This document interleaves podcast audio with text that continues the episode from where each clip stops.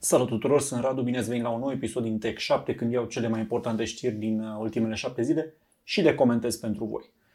Înainte să încep cu ele, vreau doar să vă aduc aminte că nu trebuie să urmăriți acest clip video, puteți să ascultați episodul pe Spotify, Apple Podcast, Google Podcast, Anchor, Podbean și o mulțime de alte servicii. Eu îl fac pentru audio. E suficient să-l ascultați. Și acum, în această săptămână au fost alegerile în SUA, și prin urmare nu au fost foarte multe lansări, nu au fost foarte multe știri importante. Pe bună dreptate, atenția publică este orientată spre numărătoarea voturilor Nevada, Georgia și așa mai departe. Așa că străinii au stat cumva liniștiți. Săptămâna viitoare vom avea un moment important pentru că pe 10 noiembrie Apple va anunța noile MacBook-uri cu procesor ARM. Vom vedea acolo cum se laudă cu ele, ce performanță anunță și așa mai departe. Sunt însă fericit să spun că în această săptămână avem trei știri bune din România. S-au nimerit în această săptămână când am făcut așa totalul despre ce pot vorbi și prima ar fi că iPhone 12 s-a lansat cum ar fi astăzi în România. Astăzi s-a dat drumul la precomenzi, acum vreo 3 ore când înregistrez acest uh, podcast și m-au uimit prețurile, sunt mult mai mari decât pe generația anterioară. Haideți să ne uităm un pic pe comparație. Deci iPhone mini măcar nu avem uh, exact cu ce să-l comparăm, dar iPhone 12 costă acum 4550 de lei, generația anterioară s-a lansat la 3800 de lei, 700 de lei în plus pentru generația iPhone 12 față de cea anterioară. iPhone 12 Pro, 5800 de lei față de 5500 de lei generația anterioară, deci 300 de lei în plus. iPhone 12 Pro Max, 6300 de lei față de 5950 de lei generația anterioară, deci o diferență tot de 300 de lei. Creșterea de preț cea mai mare pare a fi la modelul clasic, la iPhone 12 față de iPhone 11, aproape 700 de lei acolo, chiar mai mult de 700 de lei. Într-un fel, scumpirea e justificată pentru că acum sunt telefoane 5G și modemul la 5G, mai ales că e cumpărat de la Qualcomm, costă ceva. Părerea mea este însă că nu costă atât de mult. E un modem de câțiva dolari și în fond Qualcomm știe că Apple, că toate modelele Apple iPhone 12 vor fi probabil în top 10 cele mai vândute telefoane ale anului, deci Qualcomm va vinde multe modemuri 5G către Apple și atunci sunt sigur că au negociat un preț bun. Nu știu de unde vine diferența asta de preț. E mare. E e un salt cum nu mă așteptam. Gândiți-vă că iPhone 12 mini este mai scump decât iPhone 11 la lansarea sa de acum un an. Um, eu mă gândeam așa în secret să cumpăr un iPhone 12 Pro.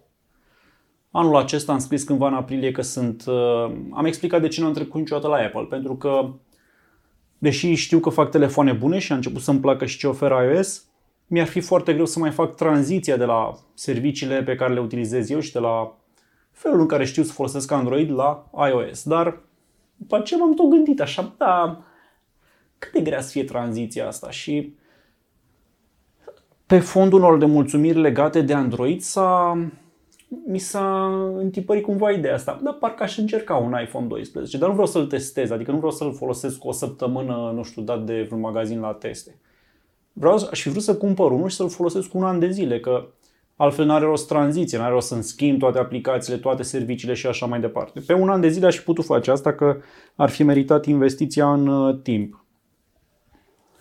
V-am spus, sunt nemulțumit de fapt, culmea nu de producător, deci am un S20 cumpărat în mai, telefonul e foarte bun, ce mă nemulțumește este partea de Android, care e rămas în urmă. Google n-a mai investit acolo în funcții cu adevărat utile utilizatorului. Adică mă uitam cât de mișto sunt widgeturile în iOS 14 față de widgeturile alea din Android care sunt acolo de la primul Android. Nu s-a mai schimbat nimic.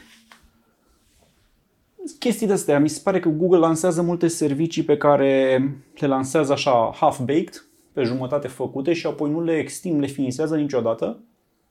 Sau nu le aduc niciodată în România, cum e Google Assistant, pe care îl aștept de atâția ani să fie disponibil și în limba română și cumva admirând și cât de bine arată noul iPhone 12 Pro și camerele sale, cât de bine par să fie în uh, mostrele foto văzute, mă gândeam, pe cum ar fi să-mi cumpăr eu un iPhone 12 Pro și să-l folosesc așa minim un an și să încerc să fac tranziția asta.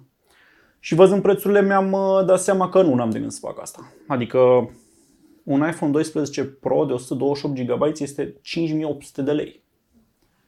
E huge. De bani ăștia îmi cumpăr PlayStation 5 și un televizor nou de 55 de inch la Black Friday pe care să mă joc cât vreau eu și mai rămân și o grămadă de bani cu care, nu știu, plec la munte câteva zile sau mi iau un uh, mixer cu bol KitchenAid, un vis de-al meu și îmi fac, uh, eu știu, alte pofte. Și, na, într-un fel îmi pare rău. Culmea că mi-ar plăcut și o tabletă Apple. Adică trebuie să-mi iau o tabletă.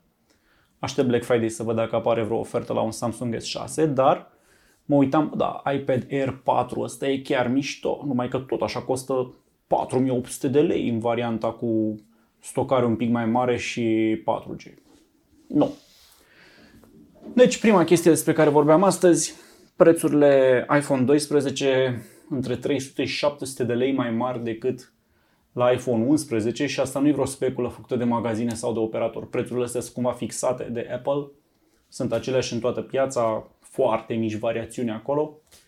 Telefonul s-a scumpit foarte mult pentru că este 5G și cam atât, iar eu zic că scumpirea nu este justificată doar prin acel modem 5G, pur și simplu Apple încearcă să-și mărească profitul. Asta e părerea mea. O a doua știre importantă a fost lansarea IBAN-urilor românești de către Revolut. Revolut are în România 1.250.000 de utilizatori. Nu știu cât sunt activi, dar cred că foarte mulți. Și era nevoie de IBAN-uri românești. Momentan uh, Revolut funcționa cu un IBAN, cu un număr de cont, cum ar fi din Lituania, unde sunt ei înregistrați. Nu era asta o problemă musai, că Uniunea Europeană e mare și intra și România sub uh, incidența serviciilor bancare oferite din Lituania.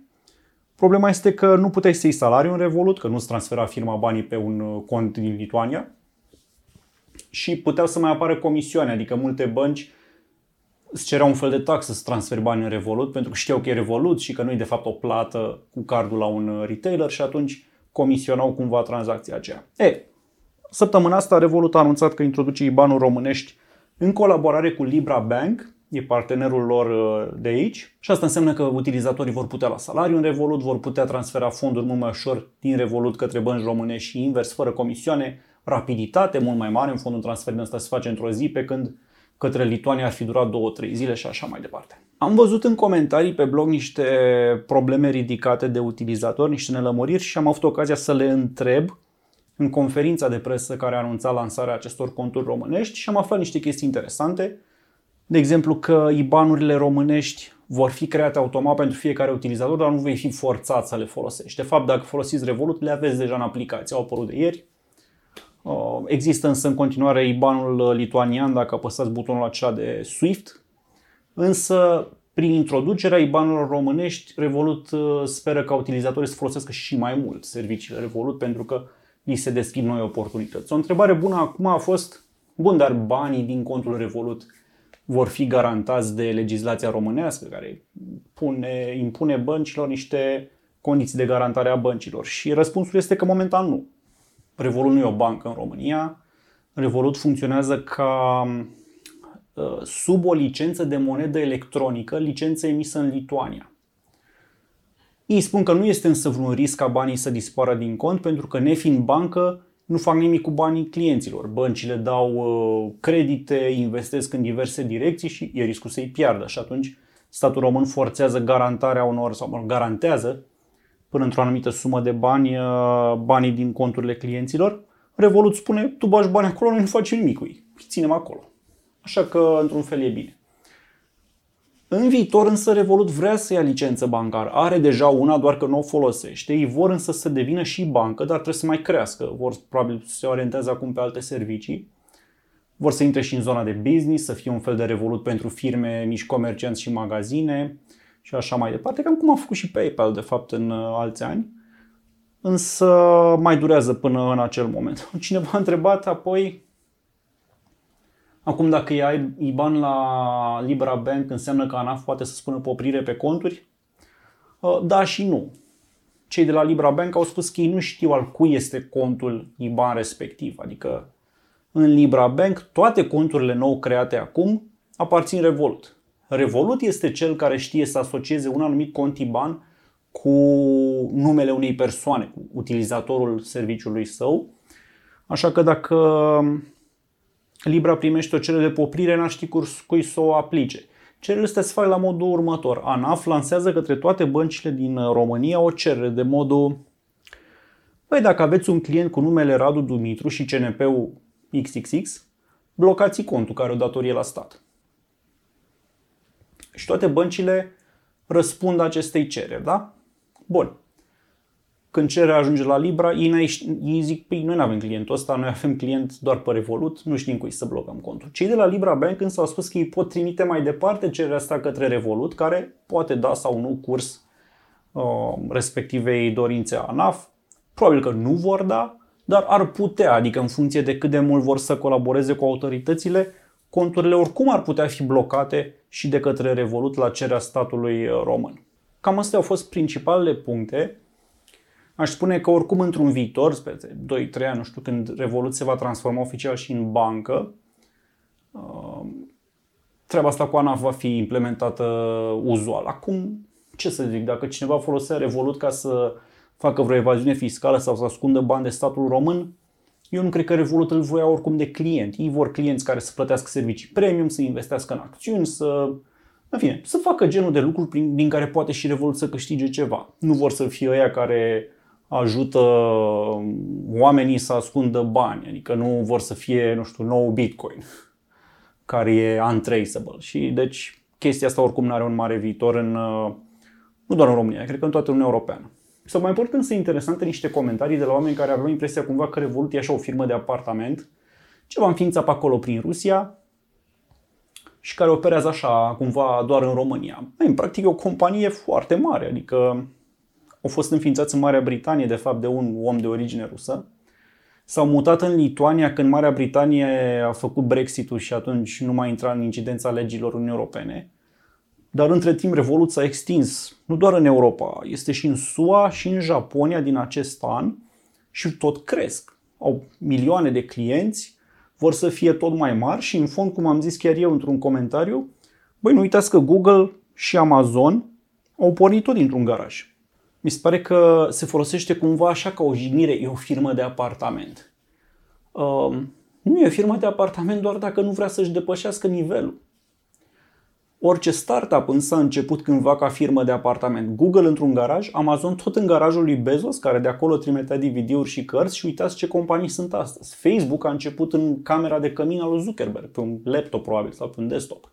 Uitați unde a ajuns astăzi, așa că din partea mea nu văd de ce să fii firmă de apartament e o jignire câtă vreme ești un startup și apoi crești. Și Revolut mi se pare că a crescut foarte mult, adică între serviciile financiare moderne, cum se zice acum, fintech, este printre cei mai mari, dacă nu chiar cel mai mare. Asta nu știu exact pentru că aici e foarte greu de, uh, de comparat mărimea unor astfel de servicii, mai ales că nu toate se, se orientează spre clienți, uh, spre segmentul consumer, unele sunt spre business și așa mai departe. Bun, și a treia chestie, Black Friday. O să spuneți ce legătură are cu tehnologia, nu foarte mare, dar Black Friday oricum este un subiect urmărit și cred că și anul acesta, apropo de tehnologie, vom vedea foarte multe site-uri căzute. De ce? Pentru că vânzarea online este mult mai mare decât se așteaptă magazinele. Asta este părerea mea. Haideți să vă zic un exemplu. Eu chiar eram curios dacă în anumite domenii Black Friday va fi mai mare sau mai mic decât anul trecut. Că în fond suntem într-o criză sau în începutul unei crize economice și e foarte posibil ca mult mai mulți oameni să, să țină de bani. Poate nu-i chiar anul când vrei să schimbi televizorul, poate nu-i chiar anul când nu știu, să-ți cumperi un palton nou dacă ăla vechi încă e foarte bun, doar că na, nu prea mai e la modă. Și Fashion Days a avut o conferință ieri în care cumva mi-a răspuns la întrebare. Ei au spus că piața online, piața totală de fashion a scăzut, cum era normal, în schimb cea rămasă s-a mutat foarte mult în online. Ei speră, de exemplu, ca de Black Friday să aibă vânzări de 76 de milioane de lei, anul trecut având doar de 48 de milioane de lei. Deci se așteaptă aproape la o dublare. E, nu știu, vreo 60% mai mare este, de fapt, cifra lor de afaceri. Uh, în acest an, estimarea lor Deci cred că vor fi pe o creștere foarte mare în acest an față de anul anterior. Adică de Black Friday, eu nu știu dacă de la an la an ai o creștere de un 10-15%, deja e un succes. Ei se așteaptă la 60% în plus. Aștept să văd dacă face și EMAG vreo conferință. Încă nu au anunțat niciuna, nu știu dacă mai fac. Dar tare sunt curios ce rezultate vor avea anul acesta. Deci, uh, sigur că mulți oameni nu își vor mai lua televizor sau nu își vor mai lua acum, nu știu, un laptop nou sau ce altceva să cumpăra din EMAG de Black Friday pentru că țin de bani sau nu mai au bani, că poate au rămas șomeri. Dar cei care cumpără se vor muta în online. Vor fi mai puține vânzări în Flanco și Altex și alte magazine offline, că oamenii nu prea mai ies pe afară. AEMAG a făcut anul trecut 499 de milioane în ziua de Black Friday. Sunt curios cât vor face anul ăsta. Dacă vor face mai mult sau mai puțin. Sunt curios dacă nu cumva vor anunța așa că a, ei cred că vor face 700 de milioane. Nu? Momentan nu anunțat nimic, vom vedea cât fac. Black Friday însă a început bine, deci uh, cumva clasic Altex și Flanco au început, cred că din 29 octombrie de fapt, ei oricum făceau o lună. Evomag a început tot pe 29 octombrie, dacă țin minte, și anul ăsta mi-au plăcut ofertele lor. Au fost ani la Evomag în care parcă nu găseam așa ceva interesant. Anul ăsta au fost multe produse bune în ofertă, s-au mișcat mult mai bine pe stocuri și pe oferte. Fashion uh, Days, v-am spus, va începe pe 11 noiembrie. Fine Store a început deja săptămâna asta și cred că merge foarte bine. Îmi vorbea cineva de acolo și îmi spunea că avea probleme cu site-ul și îmi spunea, păi, noi ne pregătisem pentru un trafic dublu sau triplu față de uzual sau față de anul trecut. Dar din start am avut de 5 ori mai mult. De ce? Pentru că oamenii vor să cumpere. Asta e concluzia. Anul ăsta s-au mutat chiar și cu scăderea generală a pieței, indiferent de tipul ei, că vorbim de electronice, de băutură, de fashion, s-au mutat atât de mulți cu achizițiile în online încât magazinele sigur vor fi date peste cap în uh, Black Friday. Și de asta mulți au și mărit perioada în care fac Black Friday, pentru că nu vor să aibă probleme cu site-ul și vor să-și, împarcă, să-și împartă traficul pe mai multe zile, nu vor să supraaglomereze un sistem de curierat care oricum e întins la maxim, pentru că sunt deja mult mai multe comenzi online și de mâncare și de multe alte produse. PC Garage, de exemplu, a dat drumul la un Black Friday de vreme, dar e practic un Black Friday de perioadă mai lungă. Uh, uitat vreun magazin mare? Nu știu. Dacă mi-aduc aminte, oricum urmează săptămâna viitoare, probabil luni sau marți, marți cred, să lansez uh, coverage-ul meu uzual de Black Friday, cel pentru care sunt renumit în uh, întreaga planetă să lansez și să fac acolo liste cu magazine, cu ce oferte vor fi, cu unde le găsiți, la ce oră și așa mai departe. Și cam asta a fost săptămâna aceasta. Trei știri importate din România. Din străinătate, singura memorabilă ar fost lansarea dronei DJI Mini 2. Dar nu știu pe cât ți interesează o dronă așa de amator, care e foarte mică, e mai mică decât telefonul meu ca amprentă, sigur că e mult mai groasă însă. Mie îmi place drona aia, anul trecut chiar îmi credeam că voi cumpăra prima generație și am zis, hai las că o cumpăr la primăvară când vine vremea bună ce să fac o dronă iarna, nu? Și la primăvară a venit vremea bună, dar a venit și pandemia și am stat numai în casă, așa că nu mi-a mai trebuit dronă. Cred că nu voi cumpăra nici DJI Mini 2 din același motiv. Eu nu cred că la anul voi avea cum să folosesc această dronă și oricum ar fi doar un moft. Însă, asta e episodul. Dați un like și subscribe la canal dacă v-a plăcut. Dacă nu, mulțumesc oricum că v-ați urmărit și ne vedem la următorul, care probabil că va fi filmat chiar în ziua de Black Friday. Vom putea să comentăm atunci cum a decurs Black Friday și mai mult ca sigur comentăm și noile uh, computere pe care le va anunța Apple în săptămâna următoare. La revedere, să aveți o seară bună!